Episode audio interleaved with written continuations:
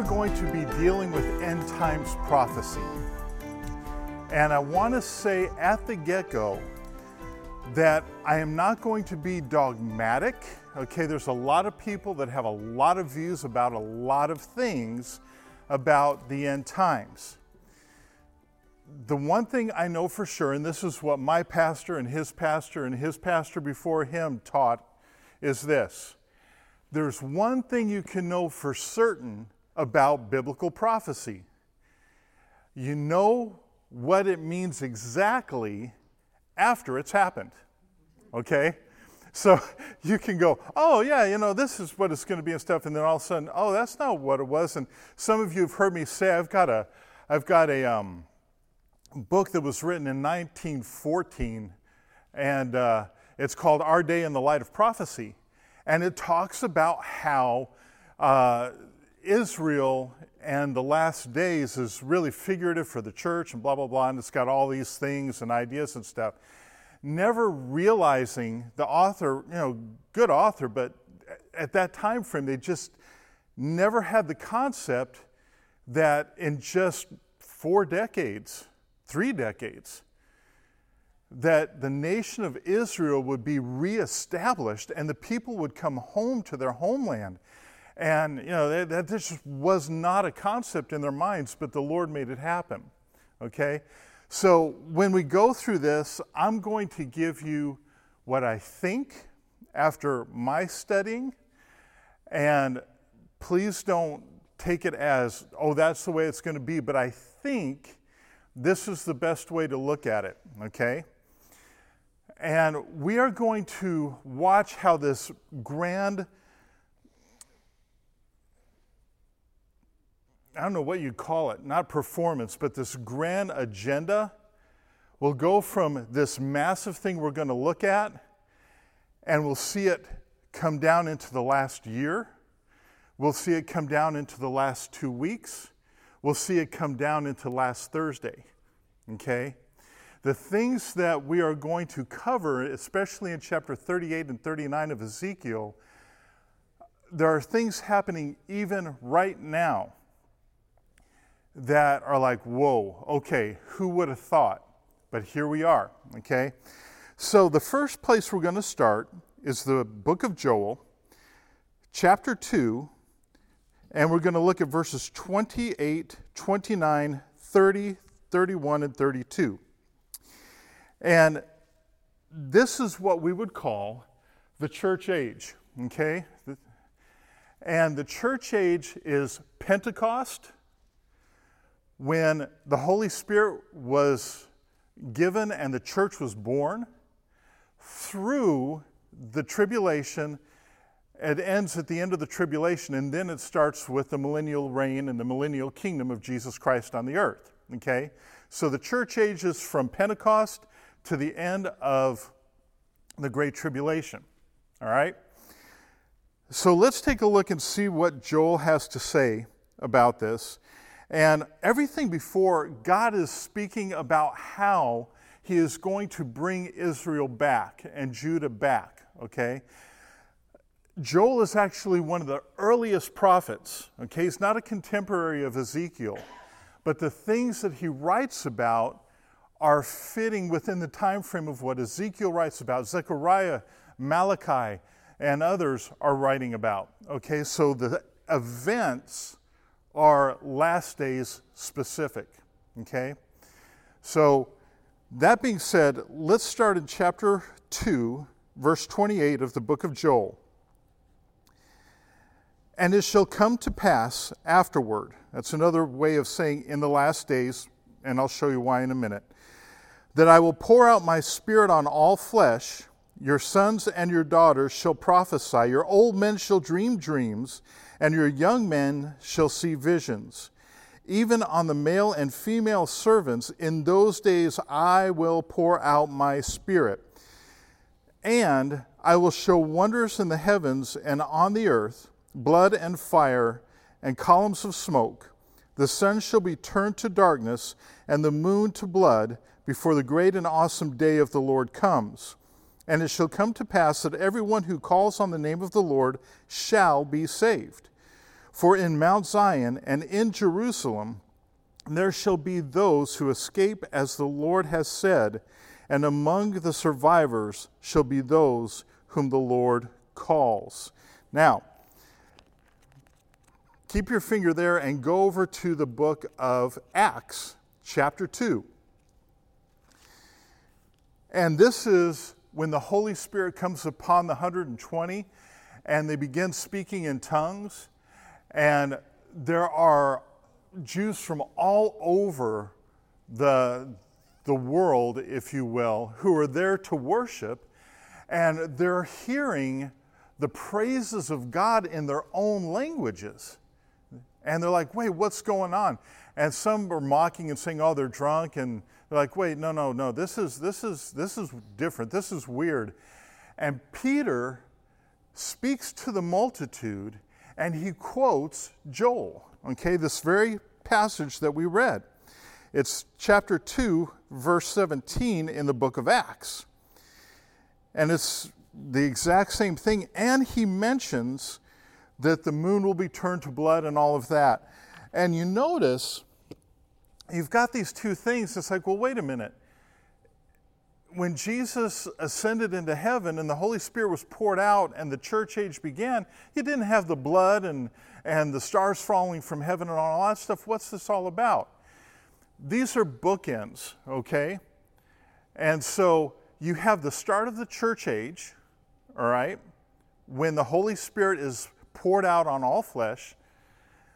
And then you have the time when Jesus returns the second time and there is all of the things happening in the heavens and on the earth and such. And there's, there's the, the ca- catastrophes and all this crazy stuff going on.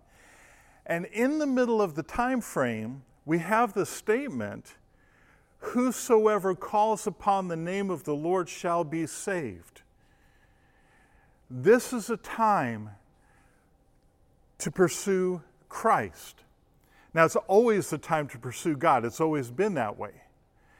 But during this time, the focus is the gospel of Jesus Christ going out throughout the world. This time frame is also known as the time of the Gentiles. Okay, that's another term that the Bible uses for it when the Gentiles are grafted in. And during the church age, the gospel is going throughout the world. So that's what this period is being talked about here. So we've got it in Joel.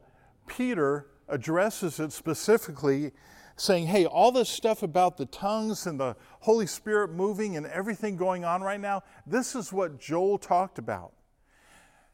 You need to repent.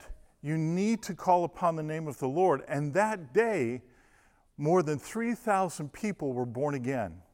The church was launched, okay? And it's been going ever since. So that's the starting point, okay? And then we've got the end point. We're going to see more of the blood and the moon and all that stuff a little bit later on. But so we're given the starting point of the church age. Now, Ezekiel is going to address a couple of things that happen prior to the tribulation or maybe in the beginning of it, and then the millennial re- uh, reign of Christ, okay? So, go now to the book of Ezekiel, chapter 38. And we're going to look at the war of Gog and Magog. With this, it is not the Battle of Armageddon, okay? It doesn't end the same way. It is not the battle at the end of the millennial reign of Christ when Satan is let out to lead another rebellion before everything is completely shut down, and uh, because it doesn't end up the same way either. This is a separate battle. Some people think it happens before the tribulation.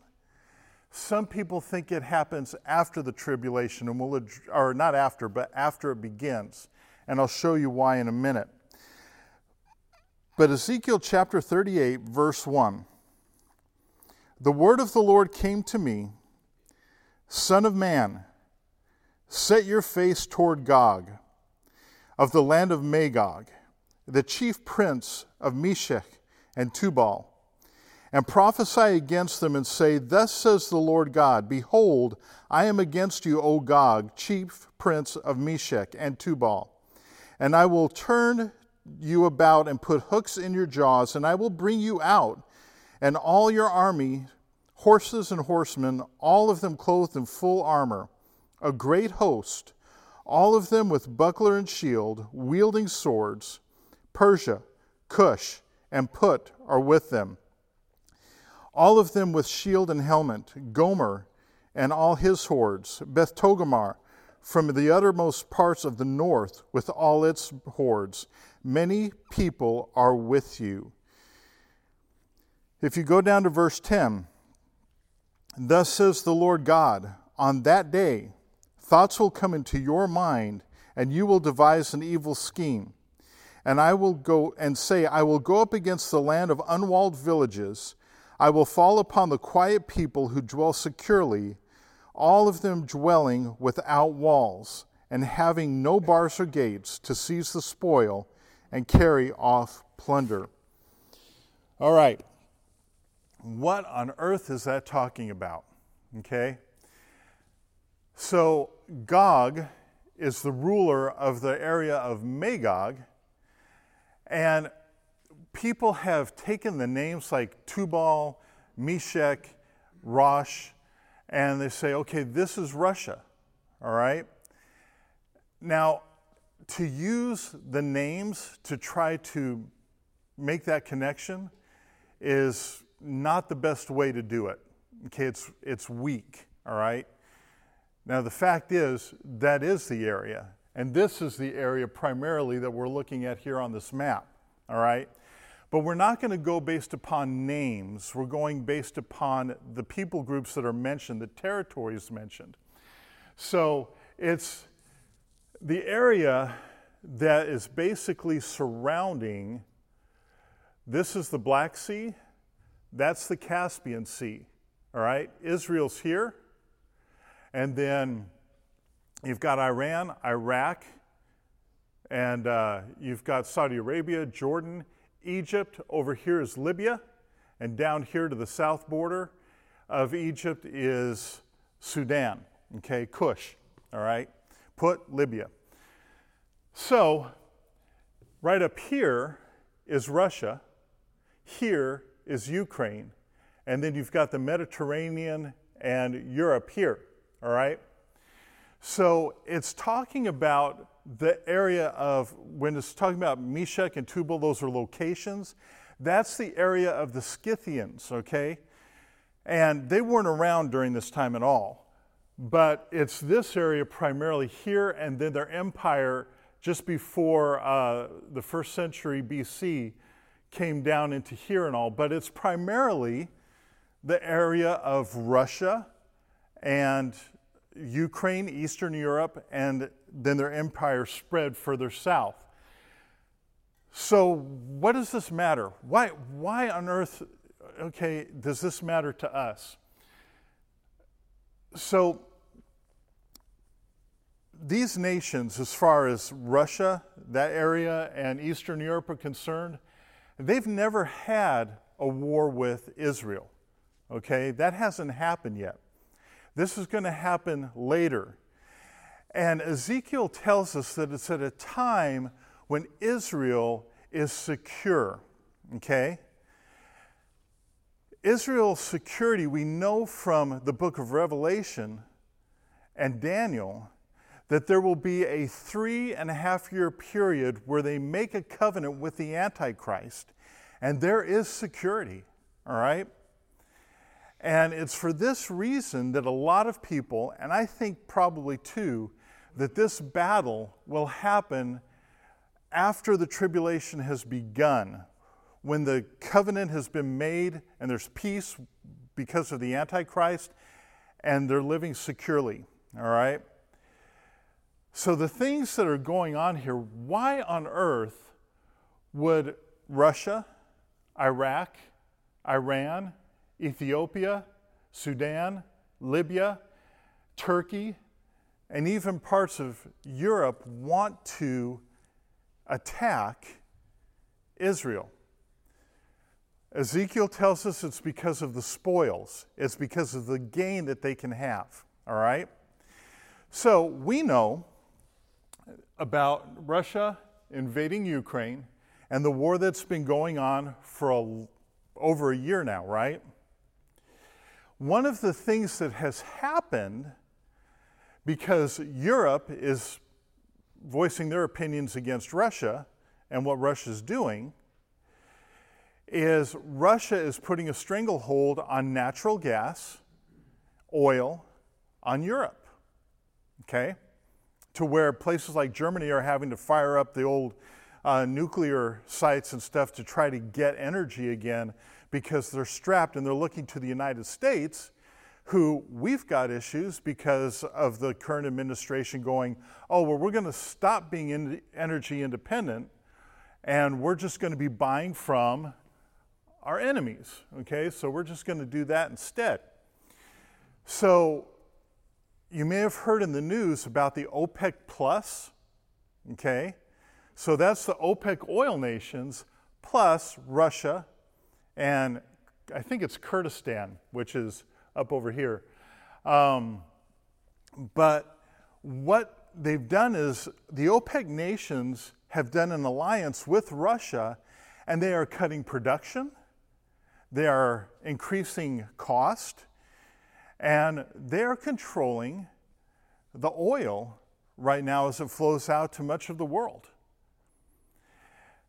The thing about Israel is when we lived over there, they were doing exploration and drilling off of the coast of Israel, uh, just right, uh, about right there. And um, looking for natural gas. Okay? Well, they hit it.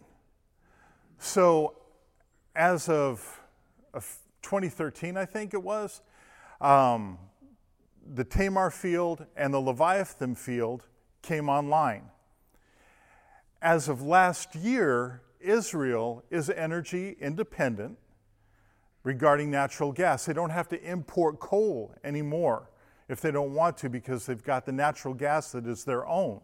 Okay? So, now you have little Israel, and they've got a third field that is getting ready to go online as well. So now, this little country is becoming a player, an alternate for natural gas, which is important because Europe is having a problem because of Russia. Okay? Russia had a stranglehold if they wanted it. That's not the case anymore.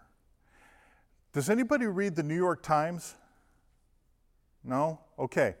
So, Thursday, the New York Times put out an article that Chevron is now starting to make provisions for Israel to be the springboard to get natural gas into Europe.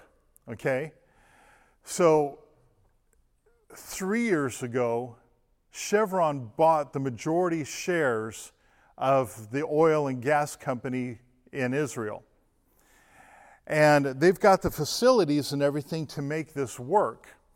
So, what they're doing is here in Egypt, they have a natural gas liquefying uh, processing center, okay?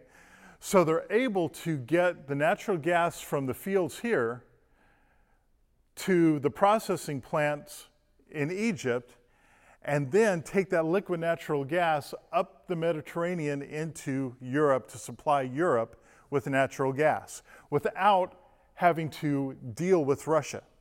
Okay?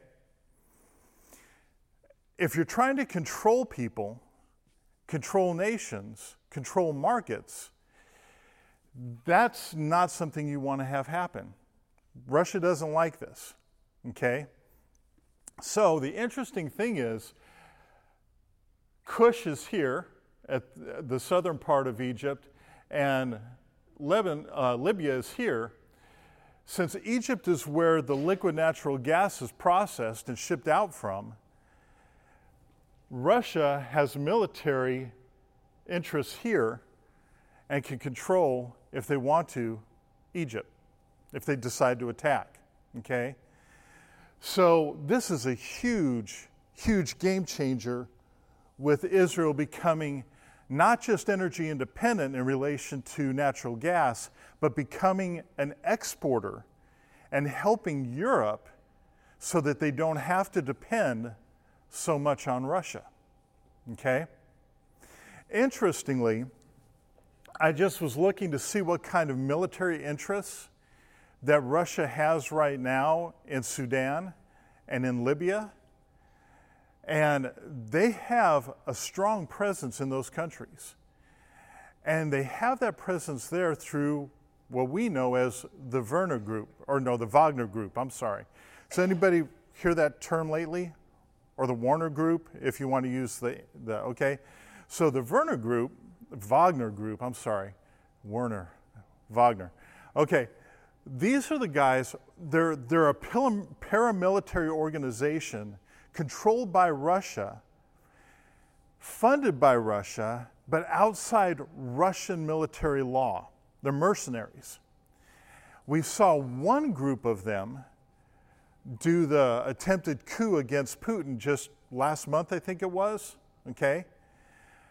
But they have groups in 30 nations throughout the world advancing the interests and control of Russia doing what Russia cannot do because of international and military law, they're doing covertly and illegally. Okay? So the Wagner Group has footholds in both those countries and are pushing the control of Russia in those nations. So when we look at this battle, people can think of why would this why would this happen? Well, we're living in a time where here we are, things are extremely volatile in this region. They are tense, and little Israel, all of a sudden, with the help of Chevron, and I think ultimately God, is now a major player on the world market for natural gas. Kind of a monkey wrench in Russia's control. So it's probably safe to say that this is going to be the thing that is going to draw Russia and these nations, OPEC nations, into a war with Israel. It's a matter of control, controlling nations, controlling uh, natural resources. And with this particular battle, when it's all said and done and God comes in and fights for Israel, there will be seven years of trying to get rid of all of the weapons of war, seven months in burying the dead. That's how extensive this war is going to be. So, we begin with the start of the church age Ezekiel's talking about a battle that's going to be toward the end of the church age. And we have stuff as recent as last Thursday in the New York Times talking about what is happening with Israel and its impact on the global stage because of the natural gas resources they have and their ability to be an exporter nation to a dependent Europe. Okay? That's pretty crazy. Now, again, I'm not saying this is it, but these are things to look at, and we're going to we're going to see what Jesus has to say about this stuff a little later. So there's this war. Now we're going to go to Joel again, all right? Chapter 3, verses 1 through 3 and 12 through 13. And we're going to the back end of the tribulation time. And all this a lot of this is going to be filled in by Daniel and Zechariah and others as we go through it. So we're kind of covering the bookends of the church age, okay, the start and the finish. Chapter 3, verse 1 of the book of Joel, we're talking about the judging of the nations. And this is, like I said, after the tribulation happens, after Armageddon and Jesus comes back and takes absolute control, okay? For behold, in those days and at that time, when I restore the fortunes of Judah and Jerusalem, I will gather all the nations, okay, not just the ones that we've looked at in this particular battle with Gog and Magog, all the nations, and bring them down into the valley of Jehoshaphat. The valley of Jehoshaphat does not exist, okay?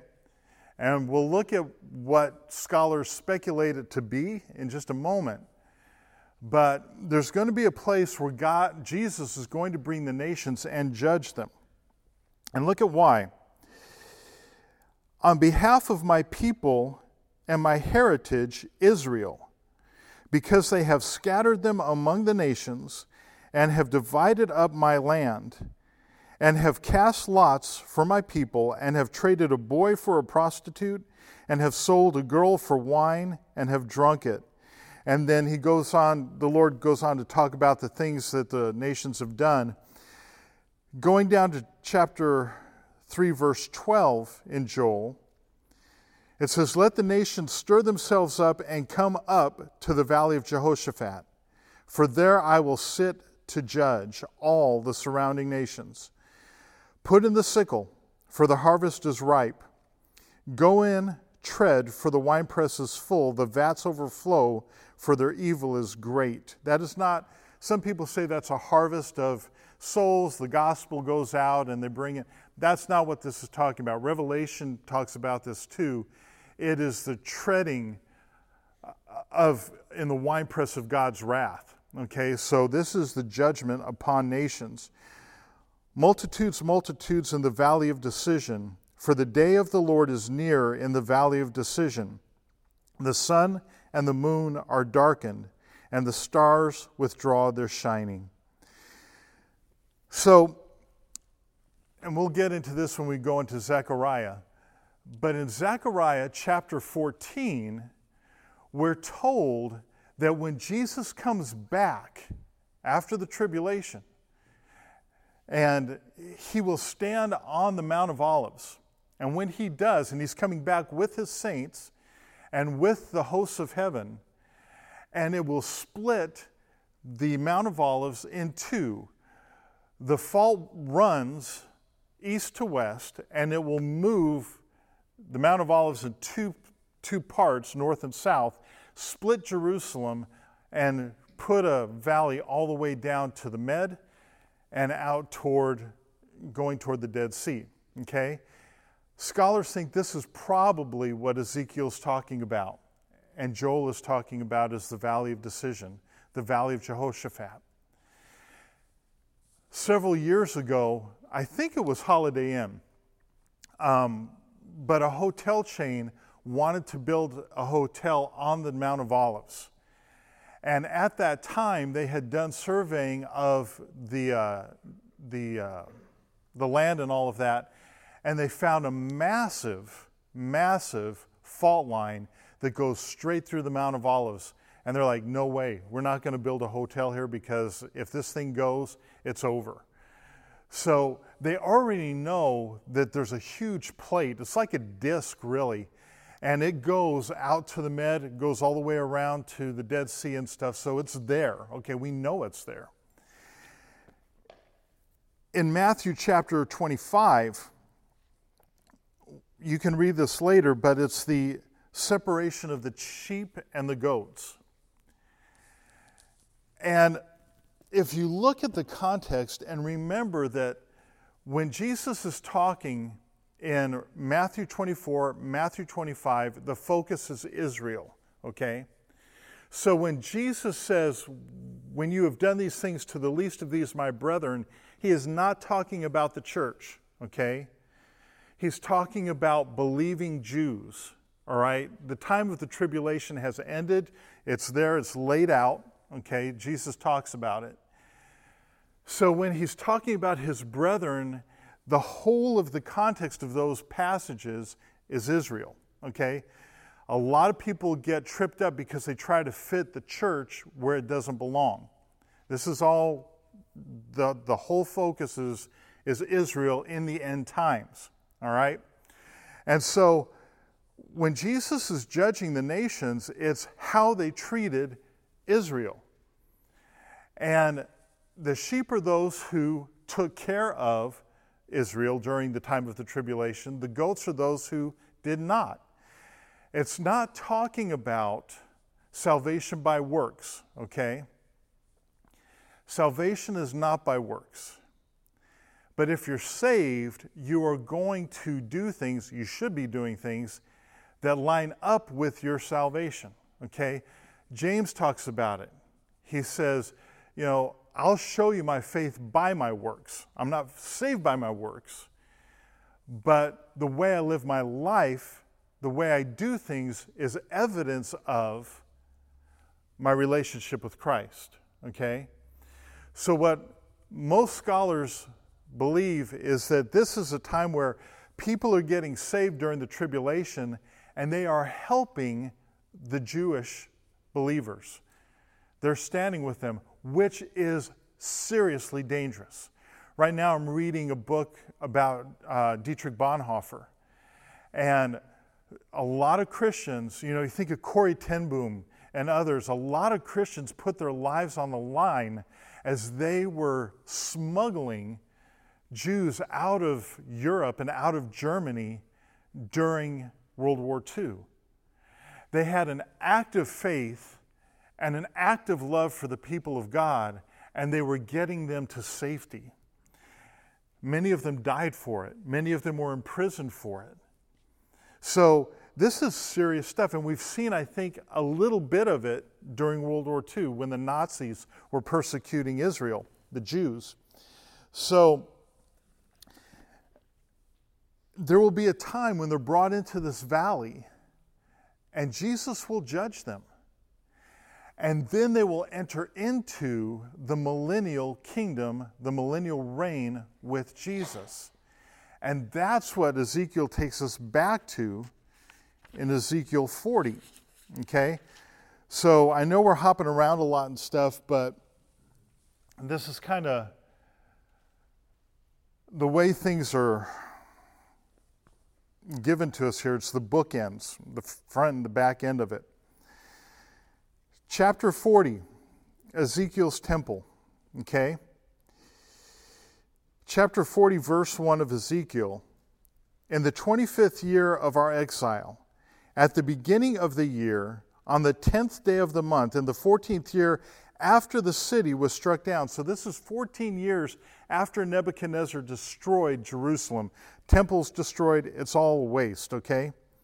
In visions of God, he brought me to the land of Israel and set me down on a very high mountain, on which was a structure like a city to the south. When he brought me there, behold, there was a man whose appearance was like bronze, with a linen cord and a measuring reed in his hand. And he was standing at the gateway. And the man said to me, Son of man, look with your eyes and hear with your ears and set your heart upon all that I shall show you. For you were brought here in order that I might show it to you, declare all that you see to the house of Israel. And then he begins to um, he begins to give measurements and such. Okay? We will all fall asleep very quickly if I start reading measurements. Okay, I couldn't even keep them straight. So after I got about halfway through chapter 41, I'm like, you know what? I need a picture. I got to have a picture of this thing, okay? So rather than reading all this, this will give you some idea of things, okay? Now, the millennial temple is not the third temple, okay? We know that, again, going back to Matthew, when the disciples said, you know, Lord, look at all of these, uh, these great buildings and stuff, and they're looking at the temple complex and everything. And Jesus says, you know what? All of this is going to be torn down, okay? And they're saying, well, when is this going to be? And what's going to be the sign of your coming and the end of the age? And so we see uh, Matthew 24 and 25 as Jesus begins to lay the things out. So in order for there to be um, the abomination of desolations, the Antichrist going in and putting his image in the temple, okay, we have to have a temple. 70 AD, Herod's temple was destroyed, okay? We're now at the point where they're getting ready to build the third temple, okay? This is the one that Daniel speaks of. This is the one that will be desecrated by the Antichrist. He will put his image in it. Now, here's, here's something that's just happened a couple of weeks ago more red heifers, okay? Do you all remember when we were studying in Deuteronomy and Leviticus and I talked about the, the red heifer? Yeah. Okay? All right. So last fall, Israel received five red heifers. They're still being observed to make sure that they are purely red, not a blemish, not a white hair, not a black hair, not a brown hair. Okay? Can you imagine being the priests that have to go over them with a microscope and a comb? That's, I couldn't do it. You know, you have to have serious OCD, you know, for that kind of thing. So they're still looking at them, all right? Now get this. Two weeks ago, and this is reported in Israel today a couple of weeks ago, one of three more red heifers arrived in Israel. And where these three are going to be kept is in Shiloh. And you may remember that Shiloh is where the tabernacle was put after Israel took the land of Canaan. Okay? So they have the first of three there, the other two are coming.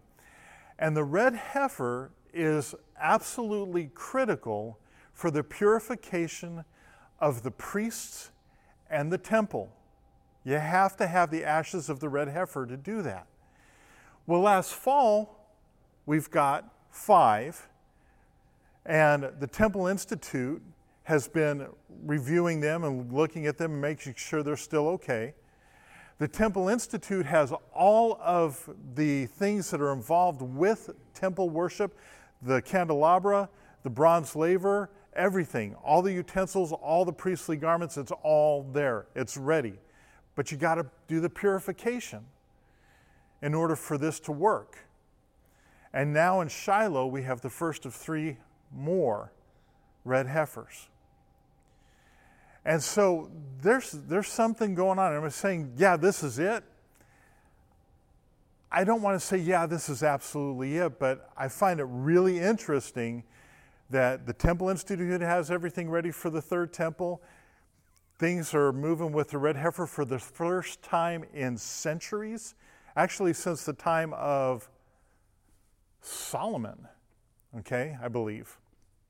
They have not had a red heifer. So, stuff's happening. The Jews believe that it will be Messiah that will sacrifice the tenth. There's been nine.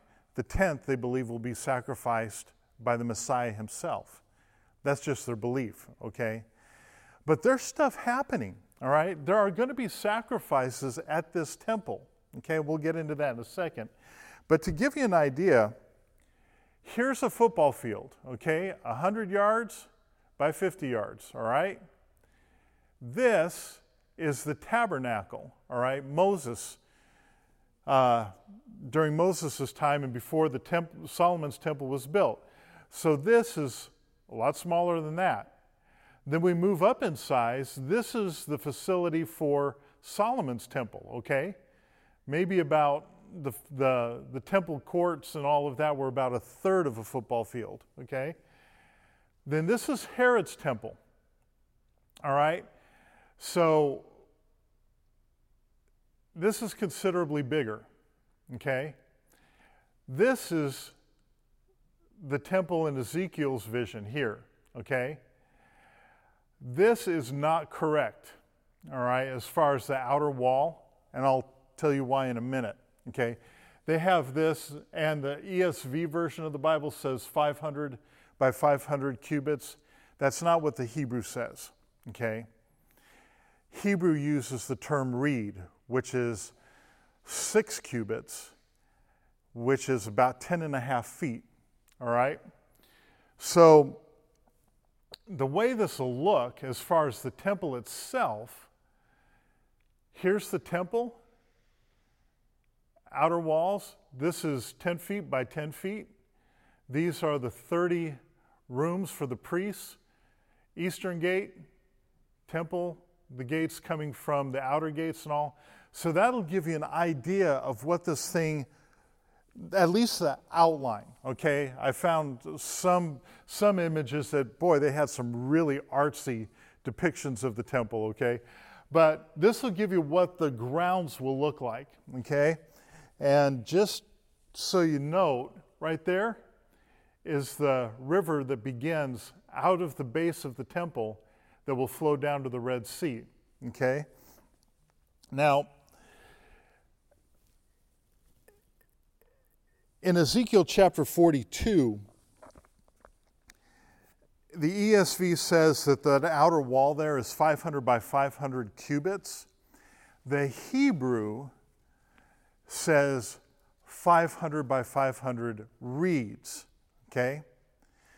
Big, big difference, no joke. So the court of Ezekiel's temple and I don't know why the ESV puts cubits instead of reeds, but they did. Um,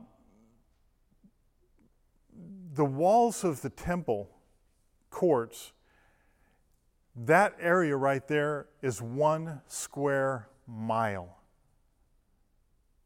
Now, think about this. When Herod built his temple, he wanted to be able to have at least 100,000 people in the temple area up there on the Temple Mount okay? And it'll do it, all right? It's big up there. But if you've got all the nations of the world coming to worship during the millennial reign of Christ, that's not going to cut it. You need something a lot bigger. How about a square mile? Okay? So the dimensions are much bigger, and people say, well, then Ezekiel's temple can't fit on the Temple Mount. Right. Remember, Zechariah tells us that when Jesus comes back, there will be a huge earthquake. And we're told elsewhere that places are going to be leveled, other places are going to be brought up and heightened. The Mount of Olives is going to be split in two. There's going to be this river in the valley, and that river is going to flow down into the, the Dead Sea and it will become lush and fertile, and animals and all sorts of life will flourish there. So, where was I going with this? Man, okay, so yeah, there it is. I'm sorry. So, what's happening is with all of the geographical and topographical upheaval that's going to happen, there will be the ability, I think, for this temple to be right where the temple is now. But the topography is going to be a lot different. And that's what the Bible tells us. Okay? This a square mile is going to be able to accommodate a lot of people worshiping. And they're going to be bringing in sin offerings. They're going to be bringing in guilt offerings and peace offerings. And people go, well, wait a minute, time out. Jesus is our sacrifice. So, why on earth is there going to be sacrifices during the millennial reign of Christ? Why would he do that? That makes no sense. I think, and this is what a lot of scholars think, and it makes sense to me, okay, and this is just what I think. But we know that the blood of the bulls and the goats could not save people. That's what Hebrews tells us, right? Can't. All the sacrifices did was point to the sacrifice, Jesus Christ, right? That's all that they did. And so when people came by faith to the temple and in obedience to the Lord offered up their sacrifices, they were offering by faith. And basically, just like Abraham, righteousness is attributed to their account. Okay? Jesus, it's kind of like I've heard someone say it's like a spiritual credit card, okay? Where the debt hasn't been paid, but you're getting your righteousness on credit. The one who's going to pay it off is coming later, and his name is Jesus. And he paid that debt with his blood. So the idea is not that the sacrifices in the temple during the millennial period will atone for sin because we already know they don't, but that they will be a memorial for what Jesus did. Okay? That's very different. So, all the sacrifices before the cross pointed to Jesus. The sacrifices during the millennial reign of Christ point back to the cross and what he did. I think much like communion. When the disciples took communion, it was looking toward what Jesus was going to do on the cross. After he rose from the dead, and they're continuing, and we continue to take communion, we're looking back to what he already did. All right? It's the memorial. So, again, I'm not being dogmatic, but I think that it might be a good explanation as to why there will be sacrifices during the millennial reign of Christ and at this temple. But this is a whole different setup. And then going on, the land will be repartitioned for the tribes of Israel as well. If you see this line here, this is what it was as God gave to Moses for the nations, I mean, for the tribes. It's a lot bigger, okay? And instead of being like little pockets and stuff, everything is in a line, all right? You've got the Lord's portion here where you have the Levites, the priests, the temple, prince's land. We won't get into who the prince is. It's not Jesus because he doesn't have children and he won't be having children. Some people think it's David himself. I don't know about that. But there is going to be somebody that the Lord has be the leader of Israel during this time. And there's specific rules for him and his family during this time. Okay?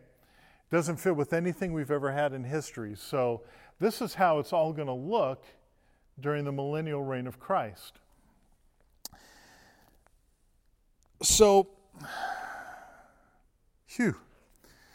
All right. How do we bring this home? I'd like you to go to Matthew chapter 24, verse 32. Matthew 24, verse 32. And this is Jesus teaching on the end times, okay? And he says, From the fig tree, the fig tree is a symbol of Israel. From the fig tree, learn its lesson. As soon as its branch becomes tender and puts out its leaves, you know that summer is near.